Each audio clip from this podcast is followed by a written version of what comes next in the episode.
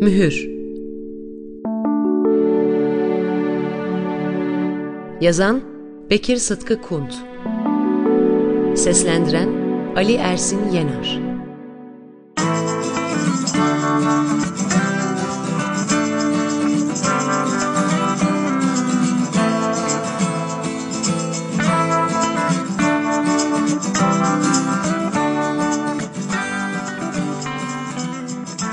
Asaf Akçıl gümrükte memurdu. 50-55 yaşlarında tahmin edilirdi. Epey iri ve hantal bir vücudu vardı. Oldukça garip ve gülünç bir şekilde giyinir, kuşanırdı. Tepesi dımdızlak açıktı. Fakat yanlardan uzayan 5-10 tel saçla başını pek itinalı bir surette bir taç gibi örmesini bilirdi. Her gün sinek kaydı tıraş olurdu. Yıllardan beri yenilenmemiş olan soluk, pekmez köpüğü boyun bağı, çenesinin altında bir düğme benzerdi ve bu düğümün üstünden A markalı altın bir iğne eksik olmazdı. En az 10 yıl hiç değiştirmeden giyildiği izlenimi veren ve kahverengiyken solarak beje kaçmaya başlayan elbisesi her zaman iyi süpürülmüş fakat iyi ütülenmemiş olarak görünürdü. Diz kapaklarında artık ipliklenmeye başlayan pantolonunun ütü çizgisi daima biraz yana kayar ve insanda şaşı bir pantolon etkisi bırakırdı. Ceketinin iki ucu iri göbeğinin iki yanından bacaklarına doğru sarkardı. Kumaş kirlenmesin diye yakasında beyaz bir mendil taşırdı. Kocaman karnını kaplayan yeleğinin iki alt cebi arasında sarı adi madenden bir kordon vardı ki, bunun bir ucu ufak bir anahtarla kurulan kapaklı eski bir saate, öbür ucu ıstampa mürekkebiyle boyalı deri mahfazası içindeki memuriyet mühründe nihayetlenirdi ve yeleğinin bu iki dolu cebi iri göbeği üstüne konmuş iki kurbağaya benzerdi. Asaf Akçıl'ın asli maaşı 35 liraydı ve çalışkanlığına, doğruluğuna, amirlerinin kendisinden memnun olmalarına en nihayet bu dairede aralıksız 23 yıl vazife görmesine rağmen bilinmezdir neden? Resmi sebep olarak kadrosuzluk yüzünden bir türlü daha üst derece ve maaşa terfi edememişti. Son terfinin üstünden tam 6 sene geçmişti. Asaf Akçıl 35 lirada demir atıp kalmasından dolayı tabii şikayetçiydi. Bu şikayeti geçim zorluğu çektiğinden değil de hani son senelerin pahalılığı da buna sebep olmaktadır. Daha ziyade her memurun yükselmeye olan hırsı yüzündendi.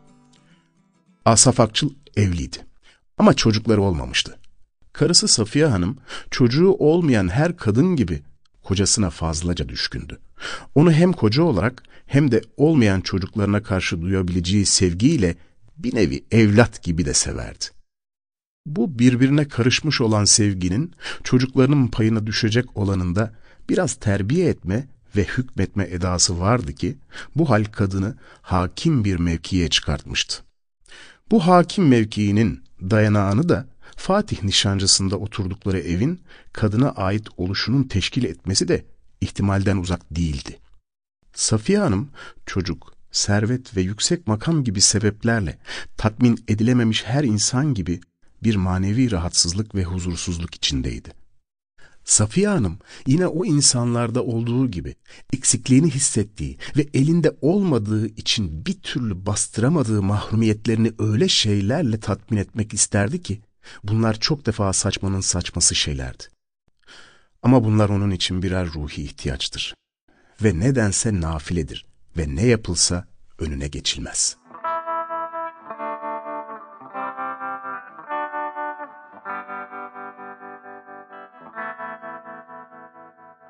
Günlerden bir gün Asaf Akçıl masasına kocaman bir defter açmış, rakam döküyordu. Bir aralık odacı içeri girdi ve kendisini müdür beyin istediğini haber verdi.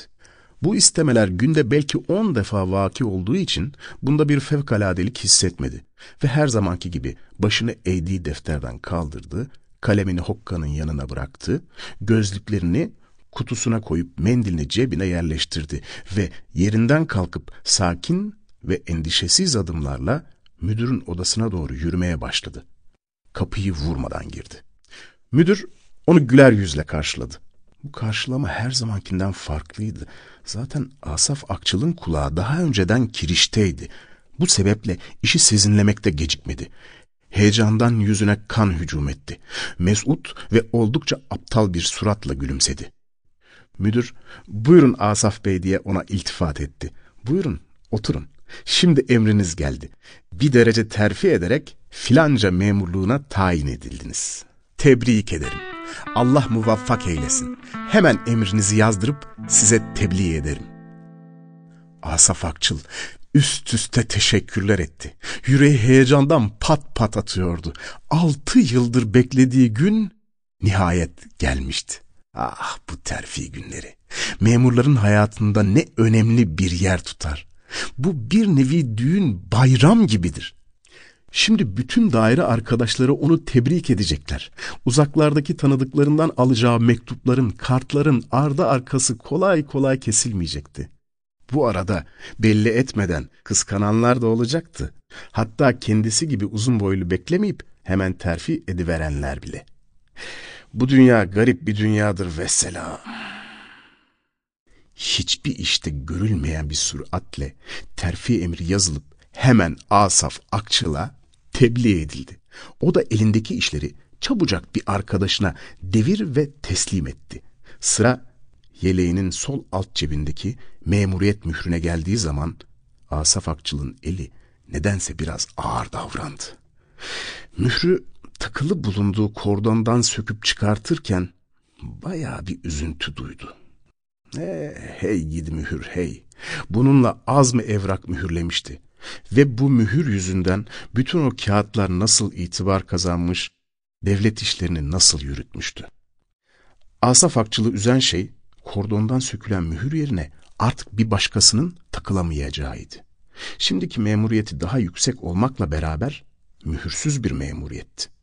Paydos'tan sonra evine dönüp terfi müjdesini karısına verdiği zaman Asaf Akçıl sol yelek cebinin boşalmış olmasından dolayı bütün vücudunda garip bir eksiklik hissediyordu.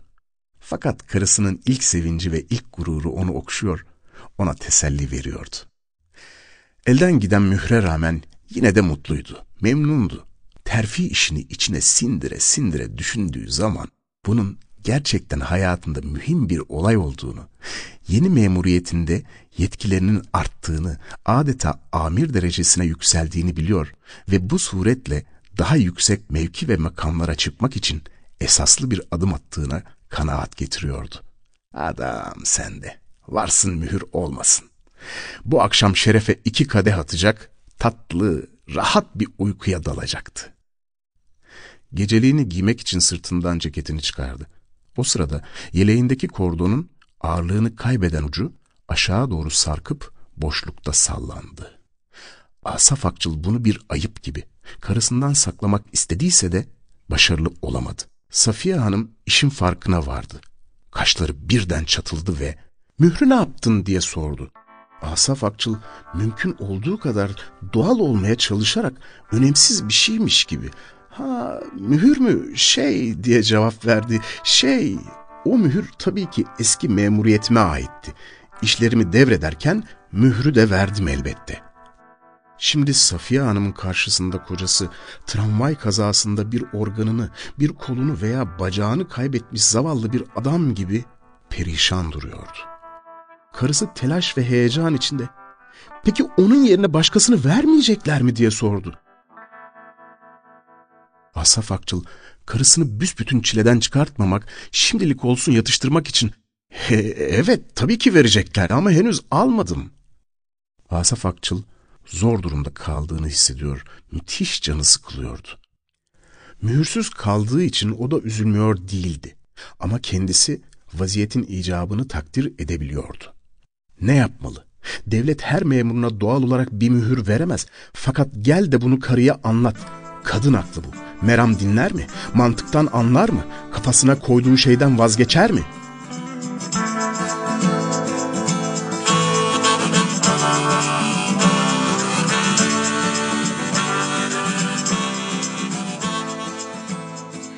Asaf Akçıl'a o geceden sonra her günü, her gecesi adeta zehir oldu. Safiye Hanım'ın yüzü gülmüyor, asıl daha fenası çenesi hiç durmuyordu. Vır vır vır, zır zır zır Adamcağızın başının etini yiyordu. Seni aldattılar terfi ettiriyoruz diye elinden devletin canı mührünü aldılar. Vermemeliydin. Ayak diremeliydin. Bana bir kerecik olsun danışsaydın hiç razı olur muydun? Kendi başına buyruk herif. İşte şimdi kuyruğu güdük bir imzacığa kaldın. Böyle imzaları mahallenin bekçisi de atar. Bütün komşularımız, ahbaplarımız arasında kocası mühür sahibi bir tek ben vardım. Ben bununla iftihar ederdim kör olasıca herif. Eline geçen devletin kadrini, kıymetini bilemedin. Eski vezirler bir mühür için baş verirlermiş. Sebepsiz değil tabii. Çünkü mühür kimdeyse Süleyman odur. O zamana kadar sakin ve sevgiyle dolu geçen hayatları bu yüzden alt üst oluyordu. Asaf Akçıl sabahları şafak sökerken canını sokağa daratıyor, dairede surat bir karış oturuyor, akşamları geç vakit evine bir işkence yeriymiş gibi istemeye istemeye dönüyordu. Ne etmişler de onu terfi ettirmişlerdi. Ah, zavallı adam ne yapacağını, ne edeceğini bilmiyordu. Artık çıplak başını yanlardan uzayan beş on tel saçla bir taç gibi örmüyor. Her gün sinek kaydı tıraş olmuyor. Pekmez köpüğü kravatına altın iğnesini takmıyordu. Günden güne çöktüğünü, zayıfladığını gören arkadaşları ''Yahu hasta mısın, geçmiş olsun'' diye hal hatır soruyorlar. Onu çekemeyenler de ''Öküz herife terfi yaramadı'' diye arkasından alay edip gülüyorlardı. Evet, ne etmişler de onu terfiye ettirmişlerdi. Vaziyetin icabı bu. Devlet her memuruna ayrı bir mühür veremez. Bu muhakkak. Fakat ölümden başka her şeye çare vardır. Acaba bunun da bir çaresi bulunamaz mı? Ah bir çaresi bulunsa. Asaf Akçıl bunun için ne fedakarlıklara katlanmaz. Karısının evime gelme herif diye onu kovduğu bir gün artık her hakarete, soğuk davranılmasına, gülünç olmaya razı olarak çekine çekine müdürün odasına girdi. Meseleyi olduğu gibi müdüre anlattı. Olmazsa terfiden vazgeçerek eski vazifesine iade edilmesini, tek eline bir mühür verilmesini rica etti. Bunları söylerken utancından nohut iriliğinde ter döküyor, solup mavi gözleri şefkat ve merhamet dileyen bakışlarla müdürün gözlerinde değil, odanın eşyasında falan geziniyordu. Müdür meğer halden anlar bir adammış. Bıyık altından güldü ve işi derhal kavradı. Kim bilir böyle maniler kadın kaprisleri yüzünden o da karısından neler çekiyordu. Müdür bir çaresine bakacağına dair ona söz verdi. Hemen o gün filanca memurluğunun mutlaka bir mühre ihtiyacı olduğunu, işlerin böyle bir mührü icap ettirdiğini yukarıya yazdı. Dereceden dereceye geçerken bu mühür işi hakiki ve resmi bir lüzum halini aldı. Günün birinde mührün darphaneye ısmarlandığına, gelince hemen gönderileceğine dair cevap geldi. Asaf Akçıl madem ki bir yolu varmış neye bu kadar kahır çektim diye hayıflanıyor, karısına her gün yeminlerle teminat veriyor ve günleri iple çekiyordu. Çok geçmeden mühür bir bez kese içinde postadan çıkıp Asaf Akçıl'ın imdadına yetişti. Bu tabii hiç kullanılmamış yepyeni bir mühürdü. Asaf Akçıl bu çep çevre yazılar kazılı, sarı pirinçten altın gibi parıl parıl yanan mührü avucun içine aldı. Sevdi, okşadı. Sonra aylardan beri kordonunun boş duran ucuna bir nişan gibi takıp yeleğinin sol cebine dikkatli dikkatli yerleştirdi. Eve dönünce karısı kim bilir ne kadar sevinecekti. Safiye Hanım hakikaten çok sevindi. Hatta sevinç gözyaşları bile döktü. Sanki bir felaketten kurtulmuşlardı. Şimdi Asaf Akçıl, karısının hayran bakışları önünde, göbeğinin üstüne konmuş kurbağalara benzeyen yelek ceplerinden birinde bir mühür taşıyor, odanın içinde bir aşağı bir yukarı dolaşarak terfi ettiği gün şerefe içmeye fırsat bulamadığı iki kadehçiyi yuvarlamak için vakti kerahetin gelmesini bekliyordu.